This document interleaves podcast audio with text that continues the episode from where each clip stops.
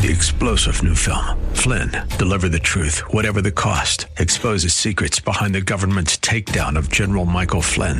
Flynn knew what the intel world had been up to. He ordered the first audit of the use of contractors. This set off alarm bells. He told the truth. He was the most dangerous person for Donald Trump to hire. They had to get rid of Flynn.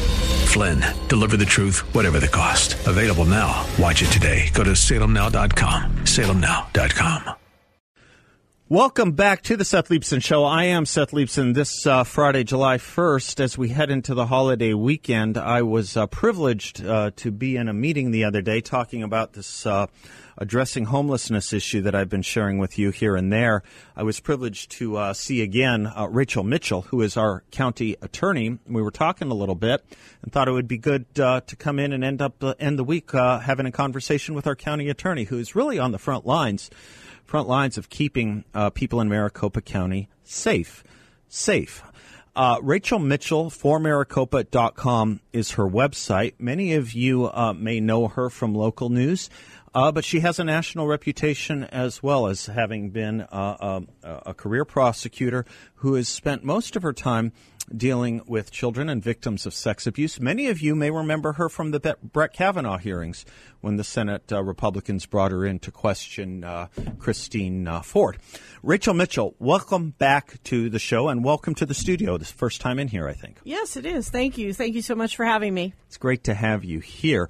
Uh, let's let's talk a little bit about you and a little bit about the office. I love this opening statement on your website. As a veteran prosecutor, I've spent my career fighting to protect children and victims of sex abuse. And as county attorney, I will fight for the safety of this community. Uh, children and victims of sex abuse. That is where uh, you uh, cut your teeth a great uh, for a great many years in in um, in the Maricopa County Attorney's Office. Uh, we're about defending and protecting the most vulnerable. Tell us about that, how you got into that, and how um, how we are doing on that um, on that front these days. Okay. Yeah, uh, so I started at the county attorney's office straight out of law school, and uh, my intent was to maybe do homicide prosecution but while I was waiting for the bar results, I was assigned to work with the Sex Crimes Bureau and started seeing those types of cases. And quite honestly, it became my, my passion. Um, and so after I uh, started as an attorney and got some trial chops, I transferred to the Sex Crimes Bureau and stayed either there or over the Family Violence Bureau, which is uh, child physical abuse and domestic violence uh, for the bulk of my career, 25 years. And how are we doing? You know, it's uh, it is a very serious war that we wage, and uh, sometimes it can be overwhelming. Uh, with the proliferation of child pornography, sex trafficking, and just in home child molest, interpersonal violence. Uh, but I think here in Arizona, we can be proud of some of the systems that we have in place to address that, such as the number of advocacy centers we have, uh, which is a place for victims to go outside of a police station to get all of the services that they need for the investigation done right there. Uh, we teach people how to properly interview uh, victims and uh, so we have a lot of good things in place, but obviously there's still room for improvement, and uh, we're moving forward. Rachel, um, I I find that you you don't have this problem because you're dealing in courts and with professionals who deal with this kind of thing routinely. But I find whenever I talk about sex trafficking, uh, I need to explain what it is I'm talking about. Would would you do that for the layperson? We know it's a bad thing. I don't think we know the enormity of it, or in fact, what it is. What are we talking about when we're talking about human trafficking or sex trafficking? Sex trafficking is basically. Um, in the child context, using a child, or, or in the greater context, using just a person um, for sexual purposes um, to gain usually money or, or drugs or something like that. A lot of times, what we're seeing are um, traffickers who uh, force somebody into that lifestyle or at least manipulate them into that lifestyle, and they have a multitude of customers, and the money is then turned over, of course, to the trafficker.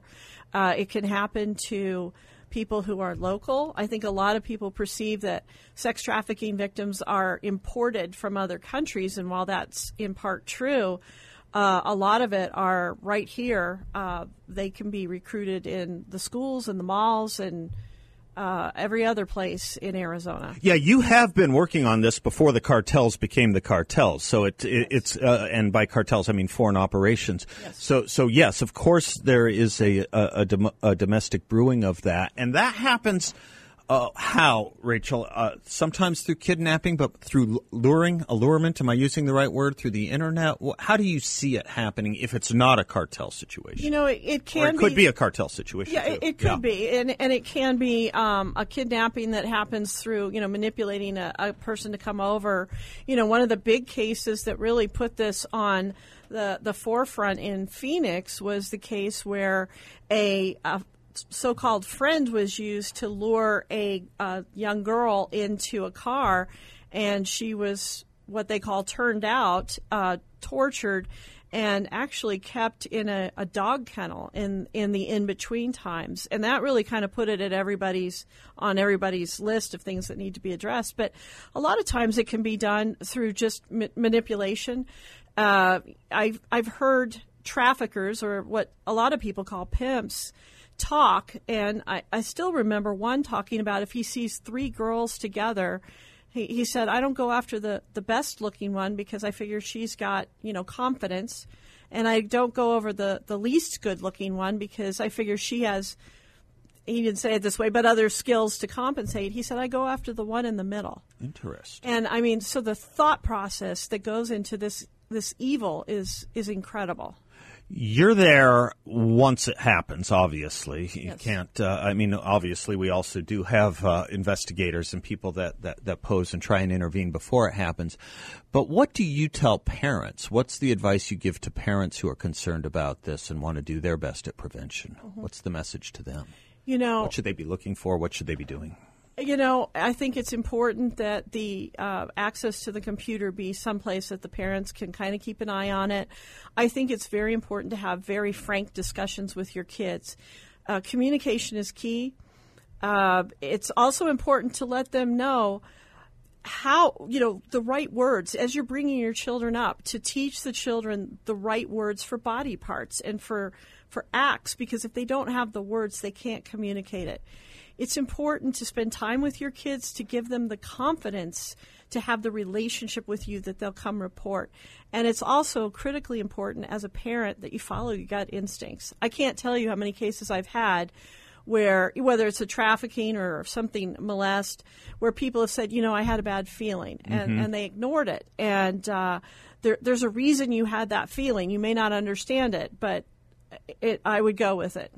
Parents have one piece of uh, of- advanced experience. Uh, thankfully, is that they have been there before. They have been a child. They have been a young adult at one point in their lives. So that that that listen to your listen to what your your your inner inner voice is saying when it comes to the protection of your children because you're probably right. Right? Exactly, and and you know, bring your child up to be confident, um, so that they have that self esteem. So because a lot of the manipulation goes to the child's self esteem, not always, but a lot of times, and so that's really critically important to have that that strong attachment uh, with the parent growing up and the confidence.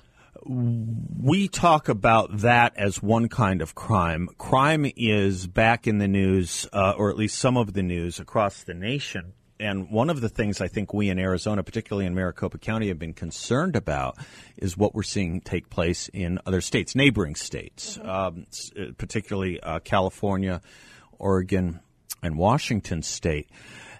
And the thing is, I think this is only really, I mean, I've known this and you've known this, but I think it's becoming public knowledge really over only the last three or four months that this really is a result of the county or the uh, prosecutors or the district attorneys in those states. This really is a job of obviously the criminals doing, but their countenancing of it. And I wondered if you might address that at little or at length. You know, I, I couldn't agree more. And, uh, you know, I could add cities to that list, including. Chicago and Philadelphia and New York.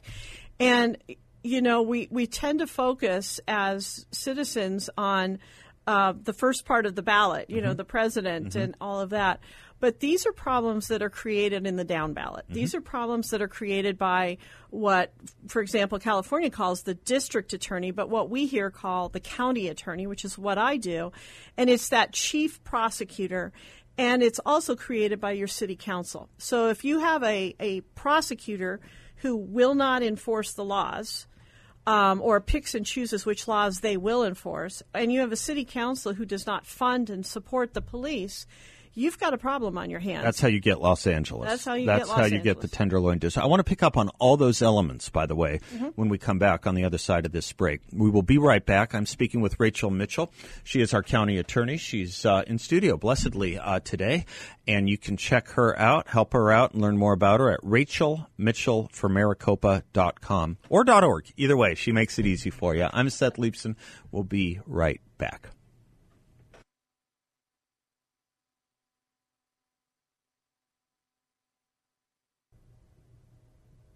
Welcome back to the Seth Leibsohn Show, portions of which are brought to you by Cool Touch Air Conditioning. I use Cool Touch whenever I have an air conditioning, plumbing, or heating problem. You don't have to worry about the heat right now, gosh knows, goodness knows. But if you have air conditioning or plumbing problems, Cool Touch Air Conditioning, Heating, and Plumbing is who you want. 17 years in business, A plus rating with the BBB, never received a complaint with the ROC. Check them out at cooltouchac.com if your conditioning needs repair, replacement, inspection, you name it, or if you have a plumbing problem, cooltouchac.com or give them a call at 623 734 1932. 623 734 1932. Uh, Rachel, right before Rachel Mitchell is our guest. Sorry for the informality, uh, but if you're just joining us, Rachel Mitchell is our county attorney, and she is our guest uh, in studio for the hour. Rachel Mitchell from Maricopa.com is her website. Rachel, you were just talking with us in the previous segment about the importance of a good prosecutor versus a bad prosecutor at the elected or the frontline levels, whether the district attorney in Los Angeles or San Francisco or some of these other cities we have seen become such areas of nightmarish depravity, or whether it's a, a person such as yourself. You can choose either way, and the city will go either way. It is led that way when it comes to crime. You had mentioned that there's a lot of prosecutorial discretion, and you know, prosecutors have to decide what cases make sense to bring and what cases make sense to uh, don't have enough evidence where they can bring a case. It's not about the evidence, though, in Los Angeles and San Francisco and some of these other places, Chicago. They have the evidence. It seems like it's almost a decided, a, a decided and concerted effort not to prosecute certain kinds of crimes or against certain kinds of alleged criminals or criminal defendants. Your opponent here, uh, running uh, running uh, for county attorney, has already gone on record saying she herself won't even abide by the enforcement of certain whole categories of law. You know, as a as a as a historian of sorts, I call that nullification. That's something we had to get rid of way back in the 19th century. I'm surprised it's back again, but I'd love to hear you weigh in on it. Yeah, I, I think it has a, a graver danger j- than just the individual area that uh, may or may not be enforced. It is, to me, a threat to the entire system of governance. Uh, we in the United States, and specifically in Arizona, have decided that our legislature makes the laws. Our, we have a House, we have a Senate, and it's our up to our no, novel thought. I know. Right? I wonder where we got that from. I bet you and, probably think we also elect our legislators too to make those laws for yes, us. Yes, very novel. And, and we elect our governor as well to either sign or veto those bills. And so the decision on whether a, a law should be uh, enforced or not is not the job of the county attorney. The job of the county attorney is to enforce the laws. The oath that I have taken is not I'll you know uphold the laws that I like. It's I will uphold the law of Arizona, and uh, so it, it's it's a greater threat to the system that we have. If if somebody disagrees with a law, then they need to go to the legislature. They may be running for the wrong office. Uh, that's exactly what they're doing. Yeah, I mean, I think if you uh, are running to be a prosecutor or an enforcer of the law, and you are saying, "Well, accept whole categories of laws I don't agree with," no one's forcing you to run. Right. You're running for the wrong office. Right. Your job is to enforce that law. I mean, if you could imagine, you know, you could get a chief of police in there saying, "I'm not going to enforce this. I don't like it," or even a, what stops a citizen from saying, "I don't like that law. I'm not going to follow it." That's not how it works, and you need to go to the legislature. Rachel Mitchell is our guest. She is our county attorney. Rachel, uh, one of the things that I think might have been surprising to a lot of Arizonans over the last six, seven months is when we were looking at the stats coming in about rising violent crime throughout the country. One of the 11 cities that saw one of the greatest uh, hikes in violent crime was Tucson. We were breathing a sigh of relief that Phoenix didn't make the list. What are we doing right here that maybe, um, you know, say it however you pitch it, however you would like, explain it however you would like. But what are we doing a little better, if we are doing better, than cities that have made those lists of top 11s, even cities in in other um, parts of our state? You know, I think when you're looking at those those cities that are having those problems, you're looking at some of the problems like we've been talking about is selective enforcement of laws. Um, you're also looking at le- what I would call leniency for leniency's sake.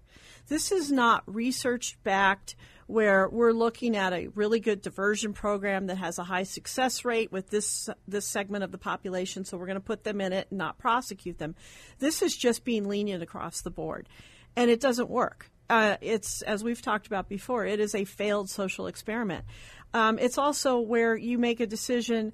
You know, I know the legislature has imposed the death penalty. I'm not going to pursue the death penalty. I know that they uh, want theft prosecuted, but I'm not going to prosecute it below $1,000, which is carte blanche to then just go in and rip off $999 worth of stuff. Nobody's going to stop me. Uh, it just leads to lawlessness, and it is the antithesis of the broken windows theory of prosecution that we know works, which is you take care of the little stuff and it cuts down on the big stuff. Yeah, if you allow, right, we, we have talked about this before. I can't talk about it enough. Uh, I'm, I'm glad you brought it up. If you allow a zone, a region, an area, a part of a community to become lawless or to be, become you know a, a, haven for criminality, even if it's low level, it will attract more and more. It will grow and grow. There is nothing that will stop it. It will become a, a, a vicious cycle of itself and attract more of it. Yes. Right. That's what we're talking about here. Exactly. I mean, the broken windows theory, of course, comes out of New York, Right. as you know. And one of the things that they started with was cracking down on people that were jumping the turnstile in the subway system. And what they found was that the people who do that tend to have warrants or they have weapons or they have drugs. And so by just targeting enforcement on that, they cut down on a lot of crime altogether. So what these cities are doing is they're saying, well, we're just being lenient because we don't want to prosecute people who are stealing small amounts because maybe they just need them.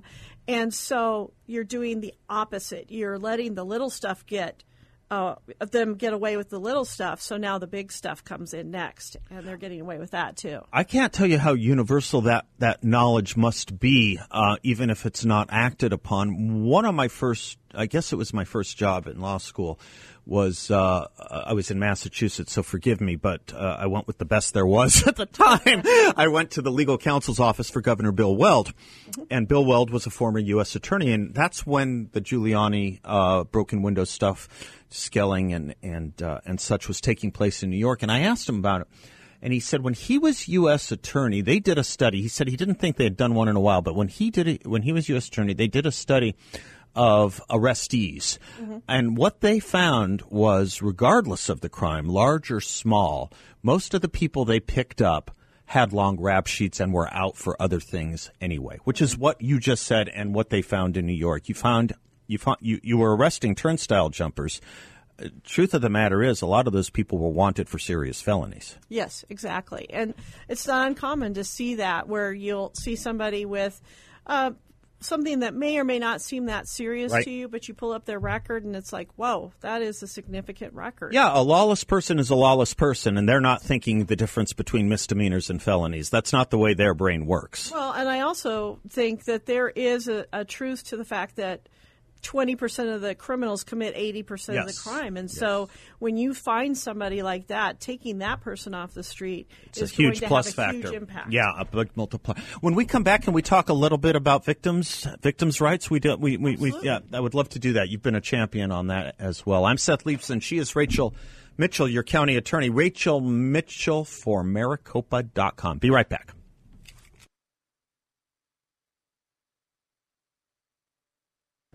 Welcome back to the Seth Leibsohn Show. It's a real privilege and honor to have Rachel Mitchell in uh, studio with us. She is our county attorney. We've uh, always had a close relationship with the county attorney's office. We're delighted you're the new uh, county attorney, uh, county attorney Rachel, and we're delighted to have the same relationship with you. People want to learn more about you, help you out. Rachel Mitchell for Maricopa.com. In um, in law school, and I suppose in the common culture, when it comes to crime, uh, we are taught and learn about famous cases uh, Miranda, Mapp v. Ohio, Gideon Wainwright. I, there's a handful of them. And in the culture, the movies and the plays about these things, the lore that kind of suffuses this set of issues, it's always about the criminal defendant. And I understand that, of course, constitutional rights for every single American. But there's a forgotten person in these discussions, it seems to me, and it's the victim of mm-hmm. these crimes. That's what I'm talking about when we're talking about and thanking you for your work on victims' rights. Do you want to say a word on behalf of what we mean when we talk about victims' rights and maybe how some of the focus needs to be a little bit shift, shifted just a little bit more in understanding the plight that these victims of violent criminality go through and have to deal with? Absolutely. Uh, we have a very uh, good statute and uh, constitutional provision for victims' rights here, uh, where we recognize that the victim has a right to be treated with fairness, respect, and dignity, and that they have a right to access the courtroom whenever the defendant has the right to be there. So it tries to balance out that uh, scale a little bit. They have a right to be heard at significant parts of the case, such as bail and the, the plea and sentencing. And they have a right to confer with the prosecutor. So th- there are a number of rights um, that we recognize, and we have victim advocates. We have an entire division in our office to help walk people through that system. So it's it's a critical part of the criminal justice system. And I think you're exactly right. We always hear about Ernesto Miranda, Right. but we never hear about the rape victim. No. And we don't hear about um, the the we we look at prosecutors. Who did Furman kill? We don't know. yeah. We never learn about. I mean, you can learn about it if you look it up, but we're always talking about the right Right. Yeah. you know and and we you know there was the recent execution of of atwood Mm-hmm. but there was a little eight year old girl that he raped and murdered but we don't hear about that and um, i think it's it's tragic it's interesting that in this you know waning now thankfully anti-police and anti-prosecution sentiment uh, people were talking so much about oh you guys just lock people up but when i would talk to them and say who do you think holds the hand of the five year old little girl that's got to go up on that stand? It's the prosecutor. And people, they've totally forgotten that part. And we are a service industry. We protect the community and we work with victims. And that's, that has to be at the forefront of people's understanding of what we do. Rachel, when we think about how to better prevent victims from becoming victims, is it in some respects what you said, which was a commitment to actually enforcing law, but is it also a question of personnel? Uh, the reason I ask is you mentioned the anti uh, law enforcement mentality that, that, that gripped this nation for, for a little bit too long, not too long ago. How, how much havoc did that wreck on law enforcement? Oh, a massive amount, and we're going to be digging out from it for a while now. Uh, we have a number of police agencies that are down significantly. Uh, Phoenix is down hundreds of officers, and uh, they have to make cuts. They just simply have to, and and uh, decide what they're going to be able to respond to. That is your safety. That is my safety when they can't respond. Um, so, you know, fortunately, they're trying to, they've given them raises recently and trying to increase retention. Uh, but we have to do that. And, and, you know, there's talk about in other places about removing qualified immunity from police and even prosecutors. That would be a disaster. Um, to both of those uh, groups because people will leave them if that happens. Uh, we need to back them. That does not mean that we don't hold bad apples accountable. Right. You'll enforce crimes that they commit too. I mean, Absolutely. that's who they're going to see. If a cop does something wrong, they're going to see you, aren't they? You know, and my experience is the good cops don't want bad Absolutely. cops in their ranks. Um, you, you, don't know, want bad prosecutors. I don't want bad radio hosts. Absolutely. It, it takes down my industry. Absolutely. Yeah. It does. And so that doesn't mean we don't hold them accountable, but they have an incredibly hard job uh, a job that most of us would never even want to do, and we need to back them and support them in their, their efforts to keep us safe. Rachel Mitchell is our guest. She is your county attorney. She is running for election again this November. Rachel Mitchell for Maricopa.com. When we come back, I'd like to speak with Rachel about two of my uh, pet concerns uh, when it comes to issues of law uh, and crime. I want to talk a little bit about uh, drug abuse, drug use, illegal drug use and trafficking, and, and homelessness, which I am just uh, getting my sea legs on, uh, and the connections between these things. I'm Seth Leibsohn. She's Rachel Mitchell. We'll be right back.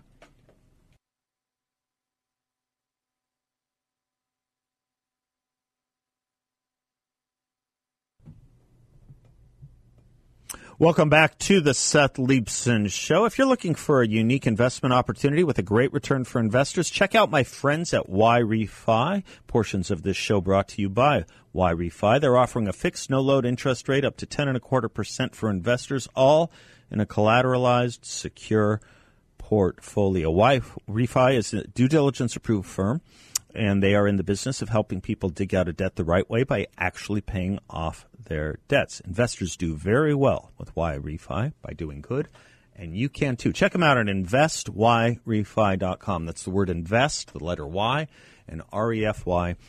Dot com. Rachel Mitchell is our guest. She is our county attorney. She is in studio. Thank you for doing this on the way to a holiday weekend. I really appreciate it. Thanks for having me. You bet. I cry twice a year uh, Memorial Day uh, for obvious reasons, and also Fourth of July yep. um, uh, for the opposite um, uh, uh, reason. But uh, Rachel, two issues I've I, well, one I've been involved in for about twenty five years. One I am I am finding I can't not be involved in. The one I've been involved in for so long has been drug abuse and drug use, illegal drug abuse and drug use, and the other I'm getting more and more interested in is the issue of homelessness. Uh, talk to us a little bit about that. We just went through a year where we saw drug overdose deaths in this country constitute almost 110,000 souls. We've never seen numbers like that. I remember uh, when we were at about 17,000 a year about 10 years ago. Now we're at about 110,000 a year. Mm-hmm. Talk to us about uh, illegal drug abuse. Talk to us about the non enforcement of what people like to call our victimless crimes. And then, if there's a nexus to the homeless thing, or if we want to talk about it separately as its own issue, that's fine too. But just Rachel Mitchell unplugged on these things. Well, you know, I recently uh, saw some data on uh, the fentanyl crisis, and we are, without question, of all of the border states, we are at the eye of the fentanyl storm. It is pouring across the border. It is killing kids. It is killing adults. Um, it is ruining lives. And it is, you know, I've prosecuted for 30 years, and even though I focus more on crimes against children, I certainly also prosecuted drug cases over the years. And it's like nothing I've ever seen as far as its its grip on people. And what we're seeing is uh, things that I've never seen in 30 years, such as empty uh, beds at certain rehab uh, facilities or homeless shelters because people are so addicted they don't want to give it up to get a bed or to get into rehab. And uh, so we're also seeing, you know, to tie it in, uh, it's tied into homelessness. Now, some people are homeless for other reasons. Yeah, sure. There's mental health issues and people who have come upon hard times, but drugs do contribute to that and uh, you're seeing it downtown. You're seeing it throughout uh, Maricopa County. How often, by the way, you can do a guesstimate or, or an estimation, or, or, or decline to, to speculate if you don't know. But how how often, by the way, do you see drugs involved in other violent crime cases? My last look at this, and again, I, I've had a hard time getting current data, but my last look at this showed that the overwhelming majority of violent crimes have drugs involved in them. Absolutely, we see uh, a large number of murders that are drug related from marijuana on up. And, and even with the, the legalization or decriminalization of marijuana, you still see uh, what we would call drug rips that result in a homicide. Uh, related to marijuana, we see drug rip. I don't know that phrase. Where somebody is ripping somebody off for Got either it. the drugs or money, and there's a you know gun battle Mm-hmm. and somebody dies. Uh, we see it, you know, with every other type of drug as well. Uh, so that's part of it. Um, it is involved in child physical abuse. I was going to say in the child abuse cases too, right? Absolutely. It's involved in domestic violence. And, and I mean, if you add alcohol to your Mm-hmm. Sure. list of Sure. drugs, it is an overwhelming accelerant. number of crimes that involve drugs. how often is it how often is it the case that when those who say drug use itself is a victimless crime how often is it the case when we are looking at the incarcerated population that is incarcerated on a drug charge it's that they are incarcerated on a drug charge because they pled down to that or it was the only thing we could get them on in an otherwise unsafe situation. For example, maybe a domestic abuse situation where someone doesn't want to testify, but we can get them on the drug possession. Is that a fairly frequent thing too? Yeah, it, you know, Less so.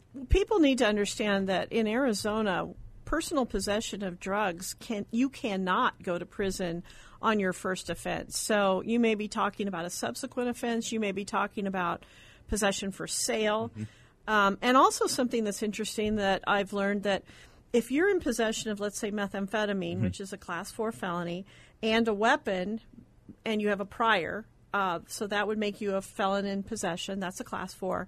If you go to prison on both of those, you're classified as being in there on a drug offense, Aha. not on a weapons offense. And it, it's just the classification system. So you kind of have to look at the whole package of what was charged, not just the resulting plea, you know, or or one of the resulting uh, counts that they. Yeah, the libertarians in my audience will understand that in relationship to COVID. Just because something was marked a COVID death doesn't mean that the shark didn't take their leg off or that they didn't die from lung cancer or a pre-existing heart condition already.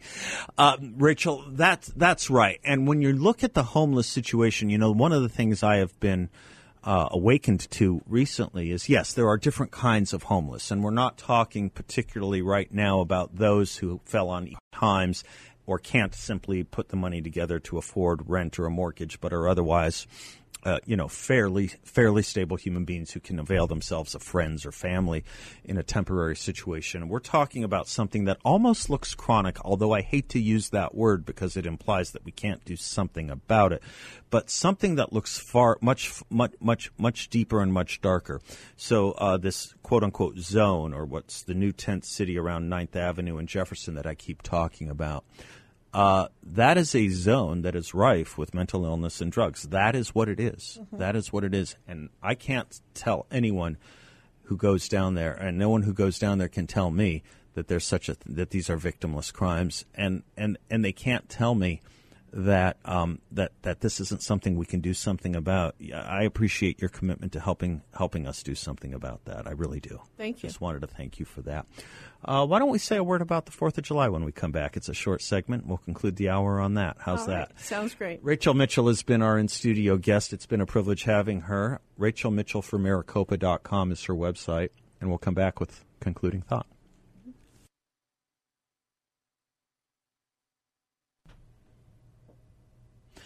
Well, it has been a uh, delight to have Rachel Mitchell in studio with us. Uh, I'd like uh, to also say it's been a privilege and honor to be able to call her a new friend. Rachel Mitchell from Maricopa.com is her website. She is our county attorney. We're going into the holiday weekend. Uh, a summary thought or two, Rachel. You know, this is uh, such an important uh, celebration for our country, and you know, I was really disturbed today to find that the um, Democratic Party down in Pima County posted something that I won't even repeat on uh, the radio about It'll save me three hundred thousand dollars if you don't. Okay. uh, about the fourth. And, you know, just because you may be unhappy with something about our country, think of the blessings that we have. You know, I've traveled to other countries. I actually went on a short term music mission, as I'm a musician, to Russia. And even though they, you know, say they've come out of, of communism, the freedom is not comparable to what we have. You cannot share your faith openly. Uh, churches uh, cannot really own property very much there. Uh, children are even more indoctrinated than you can imagine there in the schools. And so to come here and to be able to have political discourse and to worship God in your own way and to have all of the rights that are guaranteed to us, the, plus the rule of law versus the rule of man. Um, if that doesn't make you grateful, you need to take a civics lesson. They they used the F word in its full uh, in its full expression on um, everything that gives them the right to have their march tomorrow night. Right. Rachel, by the way, what instrument? I am a percussionist. Fantastic. Yeah. We should talk about that sometime. Okay. Percussion and Aristotle. Sounds great. Abraham Lincoln in 1864 closed off a speech talking to the 144th Ohio Regiment, where he called this country and its founding an inestimable jewel. An inestimable jewel. Stand with Lincoln, folks. Stand with this country. Have a great holiday, and I'll look forward to talking to you next week. Until then, I am Seth Leibsohn. She is Rachel Mitchell. Thank you. Class is dismissed. Three star general Michael J. Flynn, head of the Pentagon Intelligence Agency, knew all the government's dirty secrets. He was one of the most respected generals in the military. Flynn knew what the intel world had been up to. He understood its funding. He ordered the first audit of the use of contractors. This set off alarm bells. The explosive new documentary, Flynn, Deliver the Truth, Whatever the Cost, uncovers the facts behind this scandal. Flynn told the truth. He was the most dangerous person for Donald Trump to hire. I find out the worst enemy that I'm going to face in my life is right here in America. They took my assessment and they wanted me to change it. And I was like, I'm not changing it. They had to get rid of Flynn. With in depth interviews, archival footage, and never before seen personal records of the man behind the headlines. I just felt like I was drowning. Flynn, Deliver the Truth, Whatever the Cost. Available now. Watch it today. Go to salemnow.com. Salemnow.com.